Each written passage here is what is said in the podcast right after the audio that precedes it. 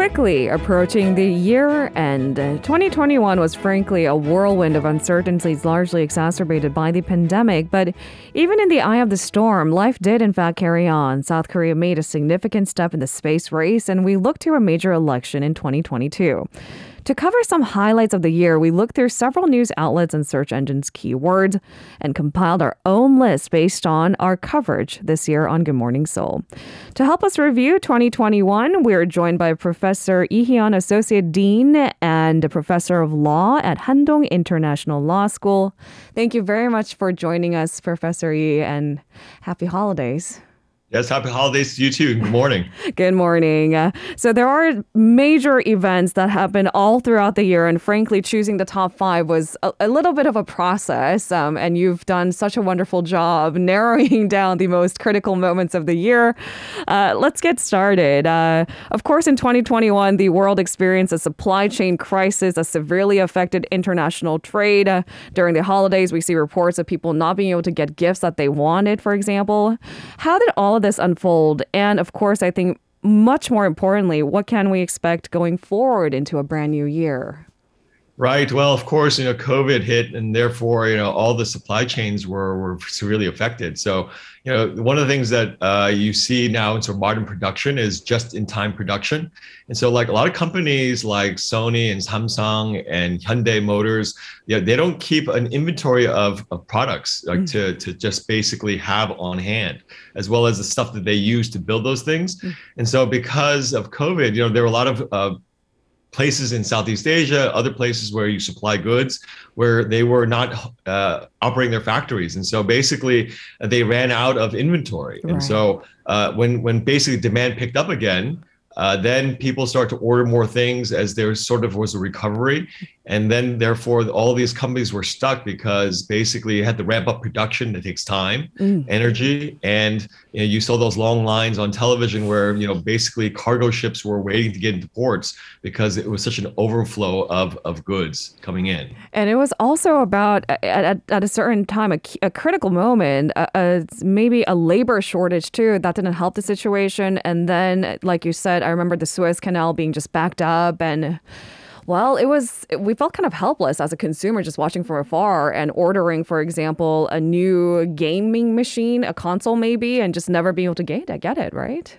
Absolutely. I know for my even my own children were waiting for a game system to come in and then basically you were out of stock. And so you could not order anything. And so therefore, you know, now it's starting to pick up a little bit and people say it's going to get a little bit better, but people are predicting even next year will be uh, s- delays will still be in place because a lot of the system has been basically disrupted. And so it's going to take quite a bit of time to get this all settled. Mm, to basically catch up maybe with production. Um, if let's say, for example, orders are backed up, that would mean that they need to run the factories longer, they would need more manpower. But with the Omicron variant, wouldn't that be essentially very difficult? Yeah, I mean, I think this is going to be, like I said, a, a, a maybe a, a medium-term issue because, mm. uh, as you were just referring to, because of the variants, uh, because we don't know exactly how this is going to all play out with respect to the uh, future. Uh, there's going to be delays uh, inevitably because of the number of people who can work, mm-hmm. and basically, you know, the employment rates have been varying in various places around the world. And so, because we're such in a, glo- in a global economy, we depend on countries from other places. And Korea, of course, has faced this issue with respect to diesel fuel in terms of uh, products that were sent in from China, particularly. Mm-hmm. And so, because this is an interconnected world, we're going to have to depend on what happens in other places. You know, I, I said we're going to wrap up the year, but I keep asking you about what's going to happen next year. I don't mean to put you on the spot, but it's just, you know, as a, it's just, uh, even just a consumer perspective, not just a news person, I think I'm curious as to, you know, should we manage everyone's expectations too? Because when we turn over a new leaf, I think our expectation is it's going to be a brand new year, it's going to be a clean slate. But frankly, that didn't happen in 2021. And it seems likely that these same trends that we're talking about now will carry on into the new year, too. But doesn't mean life is coming to a full stop. In fact, I mean, there was a sense of hope ignited when we did launch our very own homegrown uh, spaceship, right? Nuriho lifted off in October of this year, marking Korea's entry as a space power. Uh, you know, I've talked about this with several experts on my program too, and we're a little bit far behind in the space race, but it's not just about coming up as a number one or two. It is also important that we have this homegrown rocket. So let's go back and revisit that significance of that very accomplishment. Right. Well, you said, of course, homegrown, and that's important because you know because of various sorts of limitations, because of treaties, as well as sort of this international missile treaty regime that Korea is a part of. You know, basically, you know, the world is concerned about development of ballistic missile technology, and so a lot of the stuff that you can't export technology into other places because of the the worry that it will cause, you know, of course, just destabilization in different places. But so with respect to Korea, then, uh, because there's such a great investment in, in this country with respect to developing this technology, uh, it was a big deal to have this liftoff. Uh, now, obviously, there were some glitches towards the end of, of that whole uh, liftoff itself. But the point is, is that uh, you know, in order to be a space power, you really have to develop this own technology, and this goes to the questions of sort of uh, development of the actual missiles themselves and being able to launch them and then also being able to launch a satellite essentially hmm. into mm. into orbit and so with respect to that you know there's only a few countries around the world that actually have the capability to achieve that and so the, korea being at this particular stage as you mentioned sort of late in the game yet uh, because korea was able to do this you know they're in the picture now with respect mm. to being able to develop their own technology and then uh, with the hope of launching satellites eventually and with those satellites, what do you suppose the next step is for South Korea? Well, you know, there's lots of different capabilities, obviously. I mean, communication satellites, mm-hmm. um, the satellites we use for GPS, obviously for defense and security concerns that Korea may have, uh, you know, space exploration too, right? Mm-hmm. And that's, of course, been a big topic in, in the last uh, couple of years, and certainly sending people into space and then eventually to the moon or to other planets. And so, the, I mean, so that's basically the ceiling is is very very high with respect to Korea, uh, given where we are now. And of course, I think that the most impressive thing is because Korea really was a newcomer to this. Mm. Uh, the fact that it was able to develop its technologies to this point, mm. and now you know basically you know the the the sky's very blue literally for Korea to be able to move forward on this. What a perfect metaphor! And the thing is, the Korean Meteorological Association gets a lot of flack for never getting the weather right, or us being you know situated in the pen, in a peninsula where it's difficult for us to apparently predict the weather accurately. That is, maybe the satellite could help alleviate that situation too. Don't you think? Right. I mean, I think that's one of the key things is to be mm. able to predict the weather. You need to have a sense of so what's happening around the world, and so satellite technology obviously will improve that capability. And so I think we're looking forward to to better and more accurate uh, forecasts going forward. All right. Speaking of forecasts, uh, March of 2022 is probably a pretty important month for South Koreans. The campaign to become Korea's next president kicked off this year, which will culminate in the election in March next year. What are some of the key issues that Korean voters are likely to be concerned about uh, beyond the pandemic, that is, of course? Right. Well, of course, the economy is going to be a big deal, and that's of course related to COVID. But obviously, the economic situation and also also employment for excuse me young people.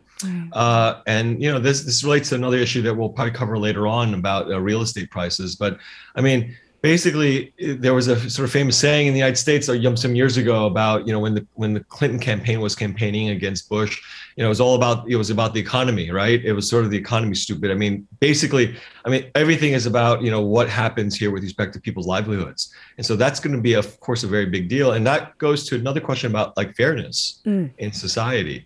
Um, you know that's a, a, a big question for people today is because of the the gap that exists between people economically. Mm. You know, people see the haves and then the have-nots are in a situation where they see people then sort of using the system. Mm. And the question is, can the new president then come in with uh, sort of a, a, a, momentum to sort of make Korea fairer with respect to politics and, and law and economics? No, Professor, I think you, you just said a mouthful there because fairness is something I think the next generation, I mean, we like to group them as MZ, which is a pretty wide range, but still, that's what they expect of Korean society moving forward. But it's such a complex issue. You know, how do we make that transition smoothly? How do we ensure that, you know, the young generation don't feel hopeless going into the job market, for example, or the real estate market? But these are, I think, issues that the presidential candidates are bringing up candidly. But eventually, I think what I look forward to are the debates where they look at the policies as to how to really get there. So these are some of the key points that we should be looking to before we cast our votes. All right, you already mentioned it. Um, the housing prices soared in, in 2021, and there were clear clear beneficiaries and clear, you know, a group of people who are left behind, especially in the capital city. What does that say about what's happening in Korea at large?